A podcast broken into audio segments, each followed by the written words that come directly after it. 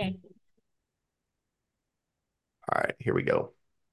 What's up, everyone? Today's guest is Ava Ignatowich. She is a pro pickleball player, signed with the PPA last year, and also a college pickleball player. Curious to see how she bal- balances out the two. But anyway, Ava, it's great to have you on the episode. Thank you. I'm happy to be here. Awesome. So, 10 questions, 10 minutes. Let's just get into it. Are you ready to do this? I'm ready. All right. First question Overall thoughts on the Masters a couple weekends ago. How did you feel like it went? I felt like it went really well for me. Um, I had two amazing partners. I played with Rafa Hewett, which was really, really exciting. Um, I look up to him and I think he's a really great player. And it was really awesome to be able to play with him.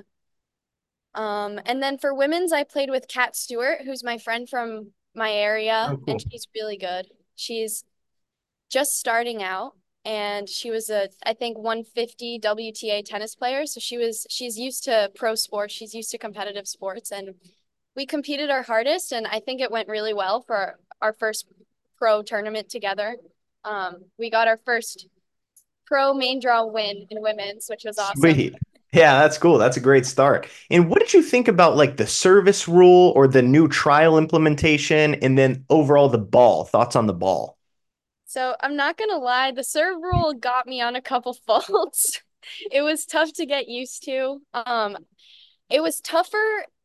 I noticed more of a difference in the play of singles than in doubles because in singles, typically I'll try and go for my serve and hit a big serve, but I really couldn't focus on that because I had to focus on serving correctly, which was pretty pretty tough at first. But I think that if they choose to implement it into every tournament, I think it will be really interesting to see how the game evolves when you take away the serve as a weapon. Um, and the ball, I liked it. I thought it was pretty, it was heavier than a Dura, um, which was good. It, it felt a little closer to a Franklin to me. Sure. I didn't dislike the ball. I thought Yeah, fair think enough. And what good. about like on the pro scene, like us rec players, we use one ball and we try to use it for as long as possible. Like I'm guessing you guys are constantly changing the ball. So it does it have time to kind of like wear down and get softer? The Vulcan. Yeah, Um, so they sent us a few to practice with, and so far they've done a pretty good job lasting for me. I haven't noticed that it's worn down a lot. Duras typically will break after a couple days of play, Yeah, exactly. day, Yeah, depending on who you're playing with. right. Um, Cool, right on. Good thoughts. Question three, you're a pro player, you're a college player, you go to college. How do you navigate like those three different things? so at this point, I'm pretty used to it. Um, for anyone who's ever played a Division One sport in college, you know that you have to be insanely disciplined. Um, and I translated that mentality over to pickleball when I switched sports. Um, so in the morning I'll drill, in the afternoons I'll go to class, and then in the evenings I'll study and I'll go to the gym. Time management is really big, and so is just kind of having the desire to get everything done at the end of the day. Right. Okay, not bad. What's the biggest difference between the, the college game and the pro game? Well, there are a lot of differences. Level, of course, is Sure, sure. Um, the college games are done quite similarly to MLP. It's team versus team, and the energy and cheering gets super intense. They get really loud. Um, and there's a lot of trash talk between schools, which is awesome. Um, I'd say the biggest difference between college and pro is probably the energy of the environment. Um, no one is going to bring more energy than a bunch of college kids representing their school. Sure. That's pretty wild. And how does that like fare with you? Do you like that energy from the crowd, or do you like it more like the pro scene where it's quiet between points and then maybe like an eruption at times? I love the college energy. I That's love the constant trash talk and the yelling. and the... Do you have a go-to trash talking line? Do I have a go-to trash talking line? Yeah, yeah, Um, if I win a hands battle in mixed against a man, I like to say he doesn't want it. Okay, solid, solid. Right That on. one's always fun. It's a Yeah, classic. That's a classic. Can't go wrong there.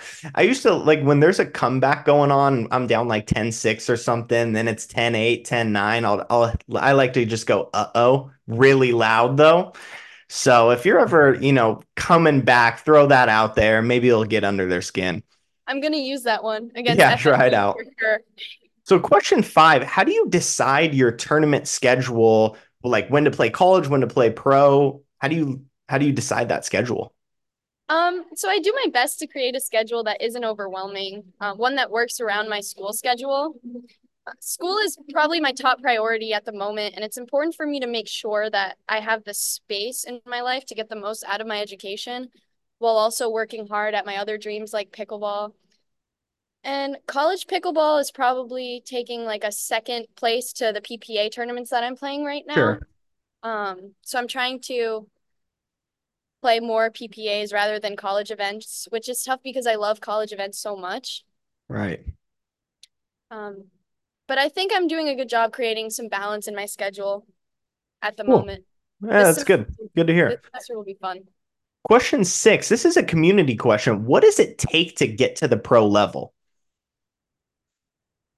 I'd say a lot of hard work and discipline. Um, a big thing about like jumping level in pickleball for me, going from a recreational player to a pro player, has been patience and kind of learning the rhythm. Um, I feel like the pro game is a lot slower Sure. in a way. Like the points, the points are a lot slower, and it takes a lot of um, like patience and understanding of when to speed up, when to attack, and when to play defensive. Sure, that makes sense. I mean, I guess it's kind of the same thing that even us rec players experience when we go from like 4-0 to 4-5 to 5-0. It's just harder to win points. So as a result, the points are kind of longer. You think you have a put away, you don't, ball comes back, and I'm sure that's just amplified times 20 at the pro level. At the pro level, it takes a lot more focus. You need to be extremely focused at all times throughout a point. Interesting. And like, could you elaborate on that? Like, I mean, I get what focus is, but could you specifically go into like what you're focusing on, or is it just like just mental staying in tune with what's happening? Yeah, of course. So I'd say the big thing you need to focus on is shot selection. Like you can't really just zone out and play. You need to make sure at all times that you're picking the right shots and that you're focusing and getting them to the right places and having accuracy with your shots. A big thing is also getting to the kitchen line is a lot tougher in the pro Sure. level because Sure. people are a lot better at keeping you back. Right. Right. It's not just one, two drops and you're there. Like you have to you have to really focus on where to place your drops, when to hit drives, what to do, who to target, things like that. Sure. I really like the the one to two drops and then I'm at the kitchen line. That that kind of works for me, but couldn't do that in pro. Question seven, who do you train with? Who's who's a part of your training regimen? Um, I've been training a lot with my friend Nico Acevedo. Um, he's an excellent player. He coaches me and helps me a bit. He lives in my area. And then I also like to play with my friend Krista Getcheva when she's in town. Oh, cool. Yeah, right on. I, she's really solid. I think she's um an underrated player. Like I don't think she gets enough attention for how good she is. And then in Miami, I've I've been playing a lot with my UM teammates, which is really fun. And I've been also training with my new women's partner, Kat Stewart. Um, that's that's pretty much it these days. Cool. Question eight, what do you do outside of pickleball? Outside of pickleball, I study. I study a lot, more than I would like to. Um, What's your major? my major is economics. Oh, cool. Yeah, I'm not much of a numbers person, so we'll we'll leave that to you guys. Yeah, it's it's a major that requires a lot of hard work and memorizing formulas, math. There's a lot of math. So Sure, I can see that. So when do you graduate? I graduate next year in the spring. I'm a Oh, junior right cool. now. Nice. And then what's kind of the plan as far as pickleball goes once you do graduate? I hope to keep pursuing it and I hope to keep playing. Um, my goal right now is to be a professional pickleball player for as long as I can when I'm done with school and then eventually go into my other interests like economics. Cool, right on. Last question before I get you out of here. Let's just say there's a great pickleball player and they're kind of deciding between University of Miami or countless other schools with pickleball clubs. What's your pitch to get that person to go to the U? I would say that the U would be the best place in the United States to train and play pickleball. Um, the weather is fantastic all year round. Um, and we have in South Florida a collection of the best top players in the world. Yeah, true. And including, I think, JW and Georgia Johnson, we have Anna Leigh Waters, Leigh Waters, Christian Alshon, James Ignatowich, Anna Bright. a lot of ballers down there. And it's great because as a rec player here, you run into them a lot. You run into the top pro players all the time because there's only so many places to play and train. Um, and here if, you'll get to you'll get to see them, you'll get to meet them, which is really inspiring if you're a high school player who loves pickleball and wants to go pro one day. If you come to the U, you'll be really close to probably some of your role models, which is awesome. And that's pretty cool. The facilities here are continuing to develop. There's more courts. Everywhere I look, there's new courts opening up. Um, and the University of Miami is really behind pickleball a lot of our alumni play, a lot of just residents in the area play. Fantastic.